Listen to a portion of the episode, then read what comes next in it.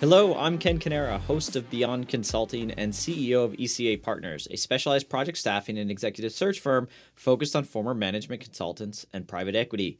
Each week, I get to host guests that have successfully transitioned out of consulting and gone on to do very interesting things with their career. This week, we have Stephanie Holly Chang in the studio. Stephanie is the Director of Global Strategic Accounts at Braze. Stephanie, thanks so much for joining us. I'm excited to be here, Ken. Thank you. So, Stephanie's a special guest because at one point in Stephanie's career, one of our clients was actually uh, someone that hired her. So, but we'll get there eventually. First, Stephanie, do you want to maybe just start and kick things off by giving us a little bit of background on on your career just in general? Yeah, I have done uh, a bunch of different things in a bunch of different fields and a bunch of different roles, and I think I finally settled on what I want to do. But currently, I I lead a sales team at Braze, which is a customer engagement platform. Uh, my team is focused on quick service restaurants and fintech which means that you know I get to live my lifelong dream of eating fried chicken sandwiches at work and talking to, to customers about really fun things. But I, I haven't always been in sales. Ken, you and I have talked about this. I started out my very first job in sales. I did door to door municipal bond sales during the financial crisis. It was the only job that was available in 2008. And I had vowed I would never, ever, ever, ever get back into sales ever again. And so I took a right turn. I did financial services, went into oil and gas consulting, and then all roads led back to sales, Ken, when you and your team found me and we transitioned into Martech sales. And I've never looked back. It's been awesome. Awesome. Well, thank you. And yes, terrible time just to start muni bond sales uh, in the crisis. So first, let's start with Braze. What is it? Uh, so you mentioned it's a customer engagement platform. What is what does that mean? it means like so many things to so many different people, right? But it, it's essentially anytime a brand needs to communicate with its customers. So whether that's um, through text, through the app, through web, through push, it's really important in this day and age. You have so many communications that come from all these different brands. You have to get the message right and you have to make sure you do it in a way that makes sense. We power all of the stuff behind it, the orchestration. If we're working really well, you you should have no idea that Braze is powering it on the back end. Could you give us an example just for our listeners that just to make it a little bit more real? Yeah, so it, it can be anything from really critical things like when weather apps need to tell you a tornado's in the area to when a brand wants to let you know that it has a sale or a promotion on something. And they can do it in really creative ways through gamification or just through normal notifications within um, the app or even a text. Awesome. And okay, so, and you lead a sales team. So, what does that look like? It's a lot of fun. It, it, when you work with like, when you work with really high performer sellers, it's just it's a lot of brainstorming, a lot of problem solving, and a lot of just like partnering alongside uh, the team. So I've I've managed sort of smaller enterprise teams where the sellers will have 50 to 100 clients that looks very different than the team i'm leading now where my my team has about one to two customers each so previously when i was at quickbase i was leading folks who were working with a larger group. That was more day to day trying to really focus on okay exactly when are the deals going to come in? Who are we talking to? It was very granular and in the details. Now that we're working on sort of one to two accounts it's much more strategic on okay what do we think this company is going to do in the next two to five years? How are we going to contribute to those goals? How do we become a trusted partner and kind of like work alongside them on that Okay, so Stephanie, you're really talking about kind of like account execs, if you will. And so like in sales, we we, we talk about things like it's like hunting versus farming. so this is more kind of like in the farming category. Is that right? It's I I would be remiss. I actually don't think farming is like a true sales role. I think it's okay. either hunting or you're like really hunting. So far- farming is this like I think it's sort of a myth that you can watch your crops or your account sort of grow and just sort of like rely on relationships. Any good seller is constantly hunting, constantly selling. You're always looking for somebody new to talk to, some new business opportunities, some new group that might need your help. So while um, the folks on my team are called global account directors or sort of global account managers, they spend most of their time trying to find new opportunities to go after. Okay, got it. And and that's a good way to separate the two things because you're right because it's not just because you're working within the same account doesn't mean you're not hunting, if you will, right? Because uh, okay, good good challenge. So you lead a team of salespeople. Obviously, you didn't just kind of start there, right? So help me, I guess, and help our listeners kind of like understand what what brought you to Braze and how you kind of let's say got back into sales, if you will, after swearing it off altogether. Well, you you you and your team got me back into sales, Ken. So I, I was in consulting. I'm not that convincing, I promise. I was in consulting, as you know, I was at Deloitte working with a really wonderful team focused on oil and gas. And it was really relationship focused. It had a lot of elements of sales, but I didn't know, I couldn't put like the vocabulary behind it. And so when I was at Deloitte, we were trying to solve problems. We were working on projects specific to, you know, KPIs and ROIs that the business had set for us. We were constantly trying to get introduced to new people. We were constantly taking them out to dinner. We were learning everything we could about their business. We were speaking their language. It was pretty much a sales capacity, but I didn't realize that consulting and sales pretty much had you know very similar skill sets and so i had no intention of going back until you and your team reached out and told me about a cool opportunity at lattice engines. And the technology is one thing. I think marketing technology is very interesting because we all hear it we experience it. As consumers we can really grasp what marketing is. But at the end of the day you know the reason why i joined lattice is because you introduced me to these really wonderful people who were really smart and wanted to sell in a way that I agreed with.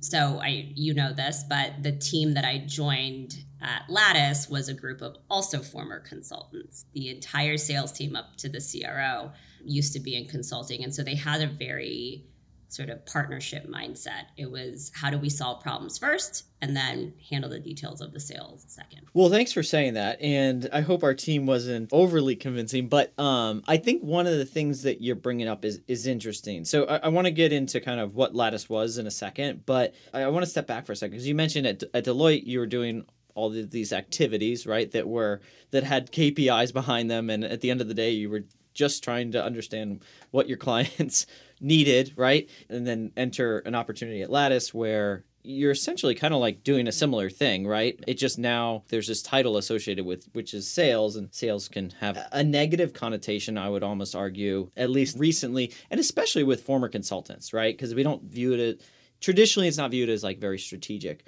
Could you tell us a little bit like how you kind of got over the hump of like kind of past traumas from 2008 to to be okay with selling again? It all comes down, if I have to be very blunt about it, it comes down to how your compensation is structured. So when I when I was selling municipal bonds, it was 100% commission.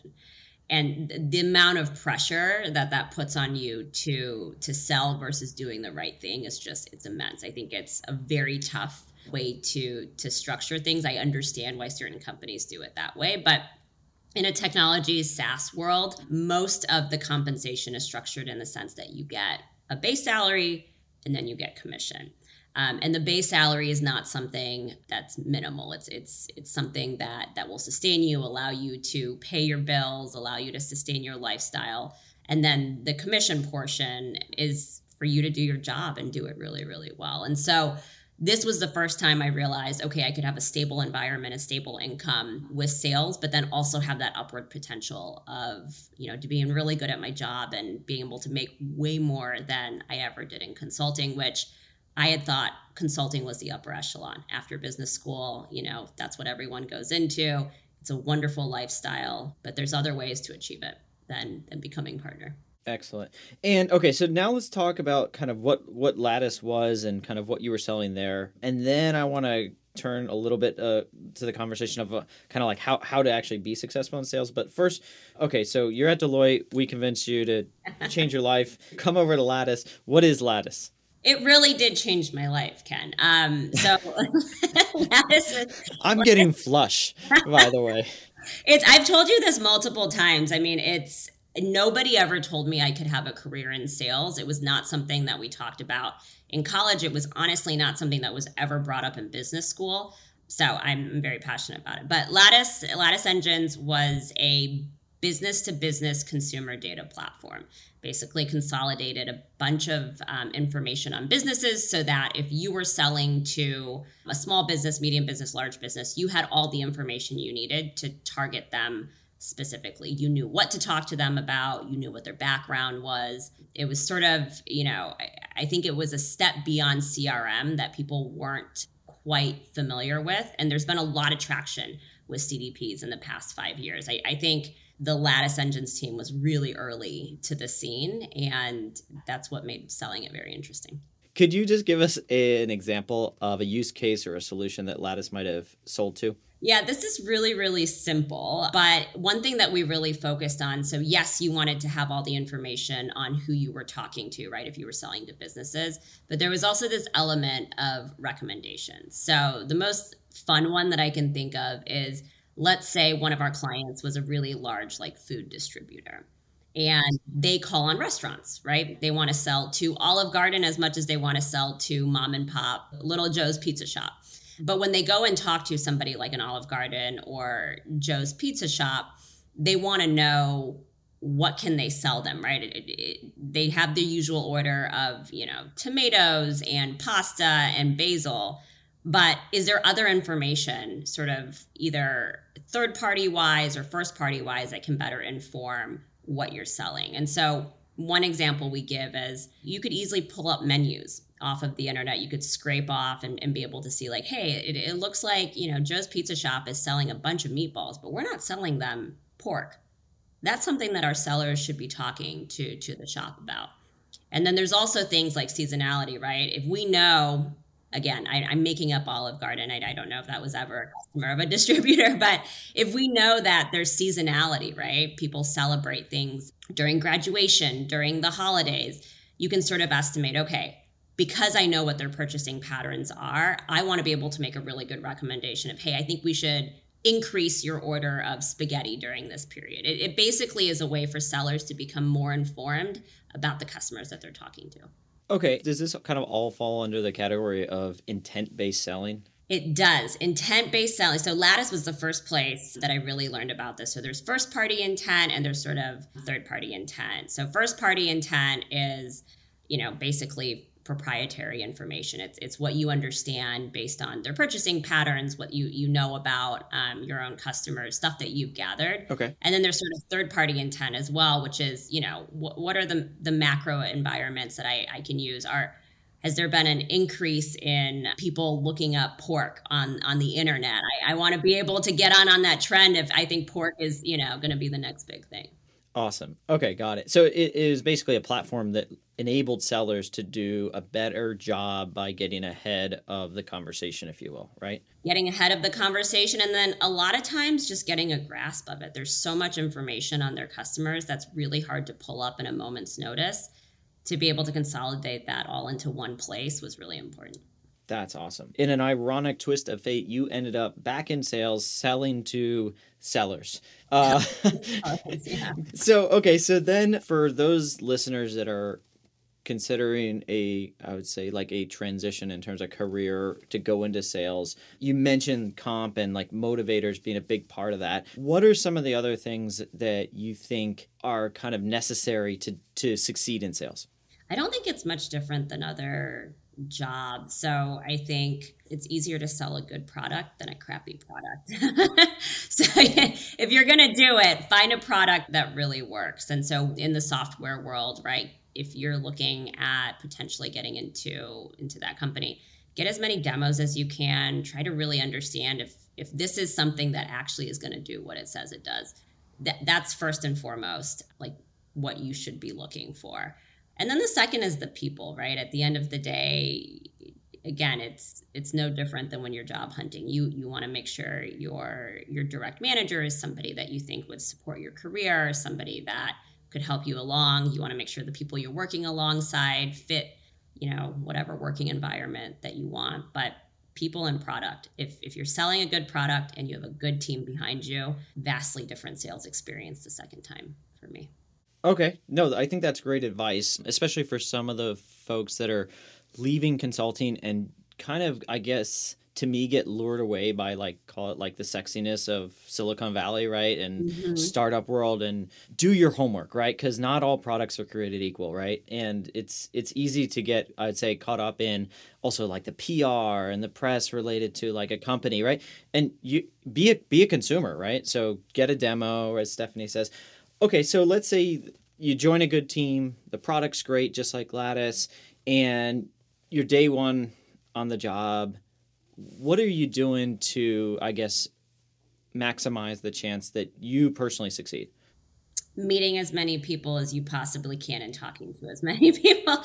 I'll sort of back up and say one more thing to consider. I, I think it's really like sexy to join an early stage company and get a lot of compensation and equity. The compensation is a lot more lucrative when you're one of, you know, 10 salespeople but the risk is way higher that you know you're going and forging this path of is this something that i can sell is there market fit out there versus when i had joined braze for example like funding matters which stage of funding a company is at. There's nothing wrong with being a late stage technology person when you're transitioning to sales. So that that all being said what was your question? I just i that was like really important to me. No it's a great point. Actually i don't think something that's very talk, talked about. And and that is it doesn't even need to be a tech company right? I mean there's a ton of very strategic sales jobs that are still out there that aren't necessarily based in software, right? No. And they're, and they're out there and they're interesting. And, and to Stephanie's point, is the product market fit's been proven before. Someone's already taken that risk for you.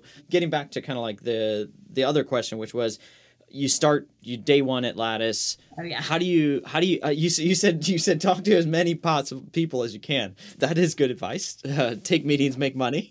yeah, and again, I, I think I bring up this the early stage versus late stage because I remember, and I, I tell everyone at Lattice this. I remember my first day at Lattice. It was the Austin office itself had like twenty or maybe thirty people and it was a it was a startup. Nobody really knew that I was coming. I, I didn't have like a laptop. I remember I'd like quit my Deloitte job, like walk into the office, and nobody's there because people at tech companies don't show up at like seven o'clock in the morning like I did, and like nobody knew I was coming. Um, so.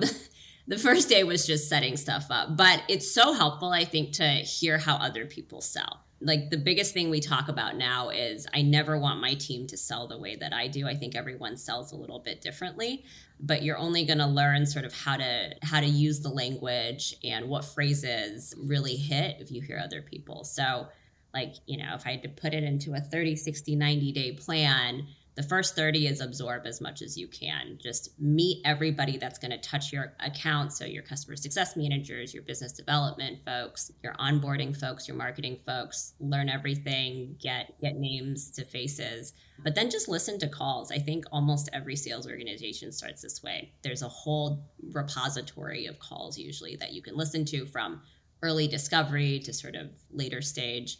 The way that people describe things is so valuable I think that's a really good point, especially on you hope that your team never sells the way you do, because a lot of what you talked about was science, right? Which is listen to calls, schedule a lot of meetings, right? Like these are all kind of activity based metrics that you can you can look at and control for. But I do think there is something special about Stephanie right and and like and that that if you try to get too far from that you're not going to succeed because you're going to feel so out of your element, yeah. right? And people can perceive that. Yep. So great advice. What about the pressure of a sales job? So if I'm in consulting and I'm thinking about making a transition, right? And like, yeah, you have your base salary, you have commissions, but at the end of the day, if you're not selling, you're probably not ROI positive for the company. So how, how do you how do you wrap your head around that? I think it's this is like part of what you should ask in an interview process, and it gives you an idea of how mature the sales organization is. And so there is an immense amount of pressure, but it all depends on how the the team is currently set up. And so the amount of pressure is going to be really different if it's a brand new organization where they couldn't even tell me how many of their reps hit quota last year versus if it's a well oiled machine right at one of the big tech companies where they can give me an exact amount of how many people hit quota and uh, if i do xyz i'm going to be able to do it and so again it's like being really honest with yourself on what you're comfortable with there's no right or wrong answer but if you join like a really large multinational company where they can tell you exactly 43% of reps or AEs hit their number last year and they did it by doing XYZ and they had a process a certain way. That's a very different amount of stress than if you're joining a new company. They've sort of formed a new t- like go to market team. They can kind of give you a sense of who's hit quota, but it's also really exciting because there's a bit of unknown on how you're going to achieve it. The stress part is I think you have to be like a little a certain type of crazy to to enjoy doing this month after month. Most companies will forecast on a quarterly basis, but a lot of folks are going to a month to month basis just because it demonstrates a level of discipline and understanding of your deals. And so it's sort of this getting used to every single month and almost every single week, you're going to be thinking about how you get your goals done, how you accomplish sort of building pipeline and closing things at the same time. But not any different than consulting, right? You have project deadlines, you're burning the midnight oil. It's just, it's, it's both stressful it's just different tasks. Yeah no i think that's right and at least from what i've observed with our clients the the, the best teams seem to have some sort of kind of like cadence or metrics in place whether that be weekly monthly quarterly right? But i'd say 80% of the best ones seem to be tracking some sort of kpis right on a regular occurrence. So you obviously succeed quite quite nicely as a, as an individual kind of like salesperson. And then you think about okay in terms of kind of like next steps i'm gonna i'm gonna lead a sales team. What has that transition been like? And and what's been good? What's been bad? Tell us all about that. Yeah. Um and again i only kept afloat at lattice through the grace of other people teaching me what things were. So like knowing who your implementation folks are your your customer success folks are early on, you know, sort of building a relationship before you need help, like I had to go in with my tail between my legs and ask anybody at Lattice will laugh at this from the Austin office, but I had to ask what like ETL meant. I was like selling this thing and I, I didn't know what I was selling as a connector. And, you know, they were all very gracious. It was a good environment that we were helping. But I, I want to make it very clear. The only reason, you know, we we did well that year is because we really we we gathered together. But then after we made the exit um, to Dun and Bradstreet, I think a lot of us were, you know, really craving the startup environment a little. And so I was looking at other leadership opportunities. And again, only by the grace of somebody taking a chance on me, the way that Ken, you and your team took a chance on me. I was in touch with this woman who's actually no longer at QuickBase, but she took a leap of faith and she said, I, you know, I, I can see that you know how to sell. I, I think we could we could have you lead a team. And I gave her my 30, 60, 90 day plan then as well. And I think the consulting background, honestly, gives us all a little bit more credit than we're due sometimes, Ken. But don't, don't, don't help. but you know, I think a combination of jumping into sales and having consulting gave them the leap of faith that, you know, this is probably something I could do. And I, I failed like really bad that that whole first year. I was doing things that I had never done before and I figured it out, but you know, it was all through trial and error. So you inadvertently just touched on something that I'm glad you did in terms of kind of being a successful salesperson and that was that's in case anybody missed it stephanie is beyond uh, humble right and i think that's such a key part of being a great salesperson too, especially if you're coming into an organization, especially in tech, where it's like, I don't know what the hell this what is an ETL? I don't I don't know. What's what is a data like? Who is it a is it a pool pool full of data? Like what what is what does that mean? So just being comfortable with saying like I don't by the way, hey, I don't know. I would say 95% of people are going to are going to be more than happy to help you. I that where I've seen like reps fail is when they try to kind of like quote unquote fake it till you make it. And like I think that's really dangerous and something you're very humble and I think that's such a key element of your success. But I want to get back to, you know, kind of leading a sales team and kind of I guess how is it different and like what have you enjoyed about that experience versus kind of like being an individual seller? I think the biggest difference is you don't have as much control of your time.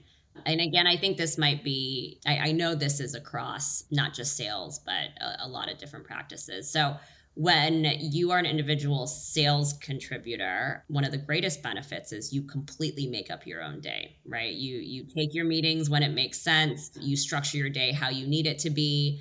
You have full autonomy. You're you're essentially running your own p&l once you once you move into leading a team and and the benefits far outweigh you know the scheduling sort of downfalls but you know you just you always want to be available for your team when they need it And in sales, the same way that there's a, you know, in consulting, you have working hours, but you're constantly thinking about, you know, your deal cycle and prospecting. You're, you're sort of always on. And so you just always want to be available if your reps want to troubleshoot.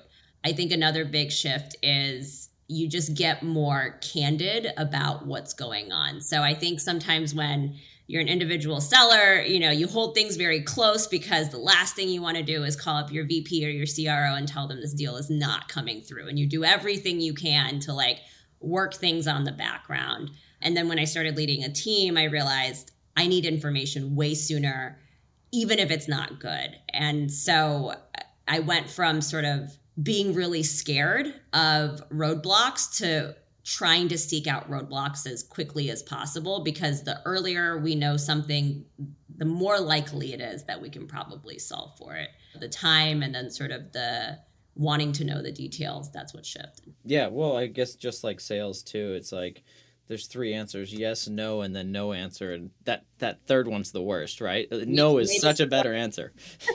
Exactly. I'd rather have a no than a maybe. Yeah. Exactly Okay, awesome. That's interesting about the autonomy. I, I had never thought about it like that. Okay, lastly, I guess just what advice do you have for folks that are uh, in consulting and maybe or, or did consulting at some point in their career and thinking about making a transition to sales just in general beyond kind of what we talked about yeah it's it's not for everyone. I it's you know there's so many transferable skill sets right? If if you know how all the stuff that you gained in consulting right? Being able to cohesively tell a story through powerpoints or being able to you know navigate matrix organizations like it's not a matter i think of can you do it? It's a matter of like do you want to do it? So I, I talk all the time about just because you're really good at something doesn't mean it's something you like to do. And there's a lot of people who are really good at consulting who could probably be really good at sales. But there's a certain amount of, like you said, stress and like a thrill of a hunt that you have to love to be able to get into it. And then product and people, those you have to be selling the right product. You have to be surrounded by the right team in, in order to be happy and, and successful.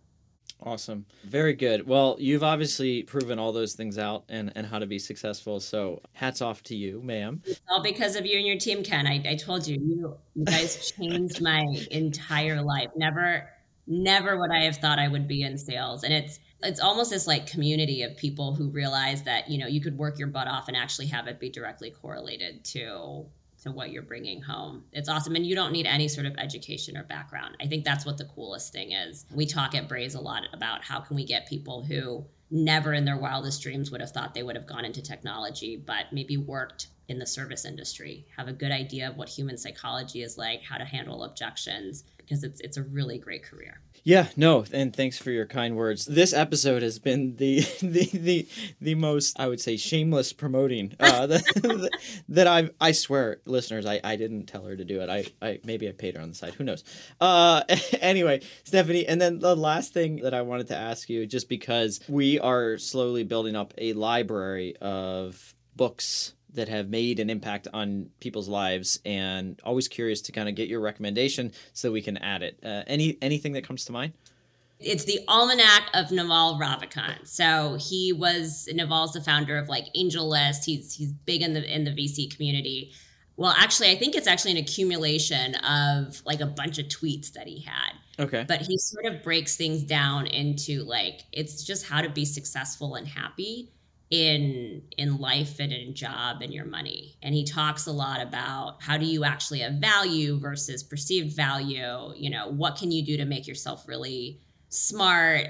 I'm doing a horrible job of of explaining just sort of how profound this is but it's really good. It's it's sort of like a very philo- philosophical based on numbers and then also based on this very successful man's career on how he approaches like relationships, how he approaches um, job searches, and how he approaches like upskilling himself. Awesome. Um, there's that self-deprecating humility coming out again, Stephanie. That's my biggest takeaway. Is I I just need to be more like Stephanie. You're too kind, Ken. It's it's. I think you have to make fun of yourself a little bit, especially when you're in sales. It's it's like salespeople are just like the most fun and worst people ever to work with because we're all a little crazy. Maybe TMI, but I always joke that like I'm such a walking cliche. Like everything about my life is a walking cliche. Like right down to my little baby French bulldog, right? And like if you can't la- like if you can't laugh at yourself, like you shouldn't be allowed to laugh at other people. So, exactly. uh, well, cool. No, it's been awesome having you on. We're looking forward to pushing the episode out. So you mentioned like, hey, wouldn't it be nice to get people, you know, with quick serve restaurant experience? Yeah. What about folks that are interested in either learning more about Braze or learning more about Stephanie? I guess any information that you can share in terms of kind of how to find you? Yeah, I am, you know, one of I think thousands, hundreds of thousands Stephanie Chang's on LinkedIn, but Stephanie Holly Chang is the best way to find me. Um, but Braze is always hiring. Um, I, I actually manage our Austin office as well. We've got, you know, just a, a group of really awesome folks who are excited to go to work and, and support each other every day. And we're always looking to hire. We we always talk about we're looking for culture add, not culture fit. It, it's actually something that that we interview for. We're, we're, not looking to squeeze you into our our current culture. We want to see what uniqueness, what weirdness you can bring to the Austin office.